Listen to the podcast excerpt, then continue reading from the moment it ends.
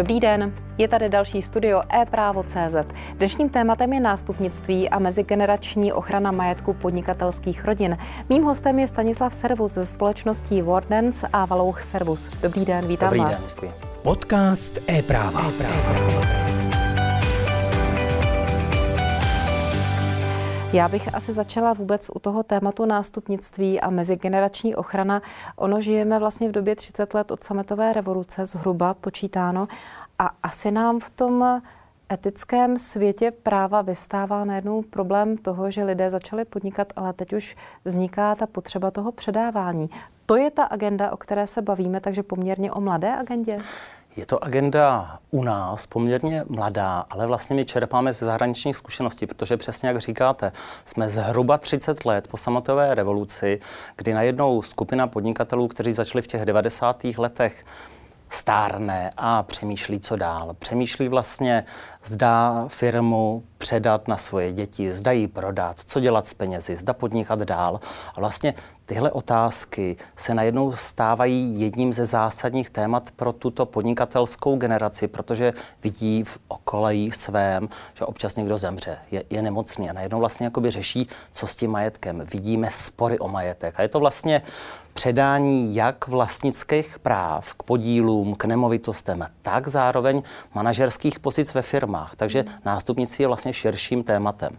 Tam vlastně asi dozrává i to, že asi umírali eh, i ti starší podnikatelé, kteří začali třeba v 60, v 70, ano. už eh, v té ano, době těch ano, 80. Ano, 90. Ano, let, ale tam se to asi neřešilo tolik. A na druhou stranu zase asi máme i tu otázku toho, že dospěla další generace, která v podstatě už chce také pracovat v těch rodinných firmách. A teď asi jak nastavit ty vztahy. Přesně tak. Je to tak, že na ty podnikatele, kteří vlastní a pracují v těch firmách, někdy opravdu tlačí jejich potomci tati, mami, co bude vlastně s tou firmou. Máme pracovat ve firmě, máme tam zůstat, dostaneme podíl nebo nedostaneme. A je to najednou pro toho podnikatele, který byl doposud zvyklý si rozhodovat sám, hmm. najednou otázka, je dostatečně zralá ta nastupující generace, jak bude fungovat syn, dcera a řeší najednou hodně jakoby otázek a, a vlastně ten eh, okruh těch možností se mu otvírá. A už to není tak, že by fungoval jenom ve svém biznisovém světě, kde to je o racionalitě. Dokážu si spočítat, že to bude nějak, najednou je tam svět emocí. Je to tak, že vlastně v té rodině fungují úplně jiné vztahy a jiná dynamika. A tady nám pomáhá hodně dívat se vlastně na zahraniční firmy, zahraniční rodiny. Já jsem právě v rámci toho jenom trochu odskočím, vystudoval nějaký program na Family Firm Institutu v Americe.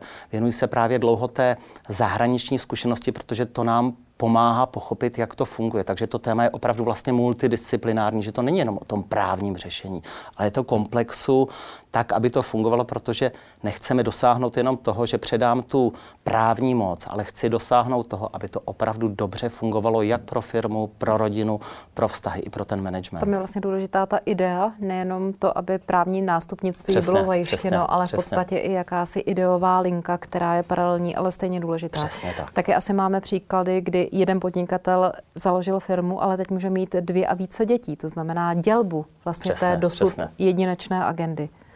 Tak já jsem chtěla jenom na úvod, abychom si vlastně schrnuli, mm-hmm. čím se ten jo, váš obor jo. zabývá.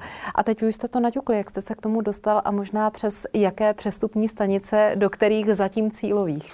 Já jsem eh, korporátní právník. Já i do posud se hodně věnuje M&A a korporátnímu právu.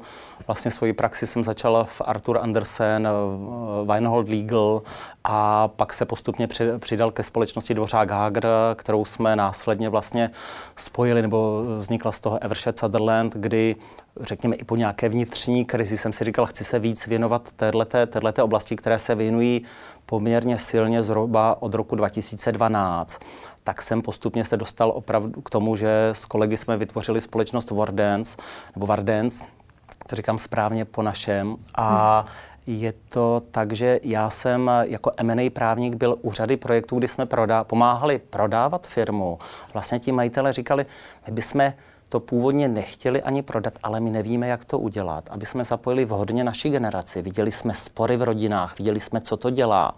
A vlastně přišlo nám to často nejjednodušší prodat tu firmu za nějaké peníze a pak peníze rozdělit mezi děti. Aby vlastně ty děti mohly v podstatě si vybudovat něco svého. A Přesně tak, aby jim nedávali tu odpovědnost vlastně za ten majetek, ale často hmm. je to tak, že i teď, když vidím jakoby klienty, kteří prodají, tak to je někdy výměna jednoho problému za druhý. Protože když prodáte firmu za 100 miliony, desítky milionů, miliardy, tak najednou vám vlastně vznikne otázka, jak to rozdělit, jak vlastně chránit ty děti, abych jim nedal příliš mnoho, abych je nezničil tím, mm. že jim dám najednou peníze bez práce, protože to většinu lidí dokáže opravdu jakoby zkazit a případně jak ty peníze zhodnocovat. Jak investovat. Protože řada době. těch klientů najednou jakoby zjistili, že prodali, ale o peníze relativně rychle přišli, protože mm-hmm. nedokázali, ne, už nerozměli tomu investování tak, jako rozměli té své firmě. Mm-hmm. Takže když byste třeba měla schrnout to aktuální portfolio jako určitý počet modelových kaus, co k vám přichází, dá se to nějakým způsobem trošku bagatelně popsat, jak ta současná agenda vypadá určitě, a jak se mění? Určitě. U nás vlastně je to uh, je to jakoby specializace opravdu na, na téma nástupnicí a ochrany rodinného majetku. Takže k nám přichází klienti ve věku zhruba od už i 45 a někdy i mladší, ale většinou jsou to padesátníci a více, kteří si uvědomí, a je to opravdu zásadní u toho zakladatele, že si uvědomí, že chtějí nastavit strukturu pro předání rodinného majetku do budoucna, nebo případně pro ochranu i toho majetku, který získají prodejem firmy tak, aby pomáhal rodině a sloužilí, aby je vlastně nerozdrobil a nezničil. Jo, to znamená, ta klientela je odvislá od toho, nebo tam je vlastně to rozhodnutí důležité v tom, že ten zakladatel si řekne, já vidím tady řadu příběhů v okolí, kde vidím, že najednou se něco stane, zemře relativně mladý podnikatel a není to nějakým způsobem ošetřeno a co to udělá, takže si říkají, my v relativně už mladém věku chceme nastavovat strukturu a pravidla a pomáhat připravovat tu rodinu na společnou zprávu toho hmm. majetku. Jaké je uvědomění ze strany eh, českých podnikatelů? Přeci jenom asi v tom zahraničí si myslím, že i po zkušenostech větších a delších, přeci jenom tam generace jsou zatíženy tímto problémem, tak asi ten přístup je zodpovědnější. Jak je to v České republice? U nás se to zlepšuje. Musím říct, vlastně, když jsem začala zhruba 2012, když jsme měli nějaké první kulaté stoly a začali jsme se tomu věnovat, tak to bylo náročnější, protože ti podnikatelé vlastně si říkali, hele, pořád je to v pohodě, to nebude tak těžké a děti se na to jakoby připraví. A zejména v posledních pěti letech vidím opravdu jakoby silnější uvědomění si toho, musíme to nějak řešit. Pomohli tomu samozřejmě eh, vzdělávací akce, téma svěřenských fondů, bohužel i nějaké případy umrtí podnikatelů, kdy najednou si řada z nich uvědomila, to se může stát. Hmm. Bohužel tomu vlastně pomohl i COVID. Petr Kel, COVID případ byl, Petra ano. Kellnera. Takže vlastně všichni hmm. si uvědomili, nikdo není nesmrtelný a my často říkáme, my děláme vlastně u těch klientů něco jako testovací smrt. Mm-hmm. Vlastně, co se stane, když zemřete? Vlastně, kdo bude vést firmu, kdo bude se starat o majetek, jsou příběhy známé, kdy i bohatá rodina, kde všechno vlastně bylo na otce najednou, jakoby tím, že otec zemřel, ten podnikatel najednou vlastně neměla nějakou dobu peníze, protože všechny bankovní účty byly na toho podnikatele a najednou manželka, která žila na poměrně vysoké úrovni, musela žádat o banku o dodatečné financování. Takže my vlastně jim pomáháme nastavit nějaký krizový plán, připravit jim seznam osob v okolí, kterým oni věří, kteří by vlastně jim pomohli toto řešit a tím jim pomáháme i vlastně připravit se na to postupné předávání, hmm. protože většina těch podnikatelů nechce rychle pustit to železo, uh, žezlo, ne železo, hmm. žezlo. To je taky v podstatě i případ eh, neúplných rodin, kdy je jenom jeden z té starší generace, který má firmu a teď má třeba ještě nezletilé dítě, tak tam vlastně je asi dobré i nastavit nějaké opatrovnické podmínky tak, aby v podstatě byla zajištěná kontinuita jak na té rodinné lince, tak na té podnikatelské. Ale je to vždycky velmi těžké, právě zejména hmm. u malých dětí, že my nedokážeme když se nás právě někdo ptá, jakoby můžeme jim přesně určit opatrovníka, ne. To bohužel nedokážeme. Tam je jakoby ze zákona zákonný zástupce a samozřejmě ten by byl hmm. limitován při některých věcech teoreticky nějakým opatrovníkem, respektive by musel k opatrovnickému soudu. Ale v dnešní době i někteří klienti vlastně říkají, když tam vidí nějakou nejistotu, tak třeba volí nadační fondy nebo svěřenské fondy po hmm. nějakou dobu, kdy si říkají, hmm. potřebujeme mít tady jakoby jistotu, že kdyby nám hmm. se něco stalo, hmm. že o to bude postaráno, že se bojí, toho, že by vlastně asi, a může to být opravdu, kde třeba je ta rodina rozvrácená nebo nefunkční, kde děti jsou s manželem, s manželkou, která nevychází velmi dobře, tak vlastně se bojí ten eh, jeden z těch partnerů, že by majetek připadl na ty jeho děti, které nemůže a nechce úplně jakoby opominout, ale bojí se vlastně, jak by ta druhá, druhý rodič je spravoval. Hmm, hmm. Tady se trošku bavíme tak, že pro lajka to může vypadat jako, že se v podstatě ta naše agenda, o které teď povídáme, týká jenom malých rodinných firm, ale asi uh, ten problém je úplně napříč i u velkých Přesně. korporátů, u velkých akciových společností. Přesně. My se nebavíme jenom o těch ne, rodinných. Ne, ne.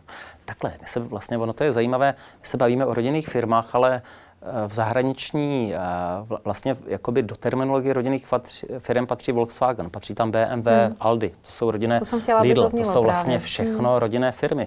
U nás jedna z největších rodinných firm je PPF nebo největší, co si budeme povídat, jedna z největších, největší. Uh, Agrofert je rodinná firma. Jo, to znamená vlastně pro tu definici rodinnou firmou se myslí, kde nějaká rodina vlastně vlastní převažující majetková práva i ty hlasovací práva a někdy se podílí na tom managementu a nemusí se vždycky podílet, protože zejména u těch velkých firm je běžné, že si řeknou, my nechceme, aby děti bojovaly o moc. Kdo bude generálním ředitelem, jednatelem, členem představenstva a umístíme je do pozice vlastníků, třeba členů dozorčí rady, ale budeme tam jmenovat někoho nezávislého, koho můžeme teoreticky vyhodit, protože je vždycky problémem vyhodit nějakého člena rodiny z nějaké hmm, pozice. Hmm, hmm.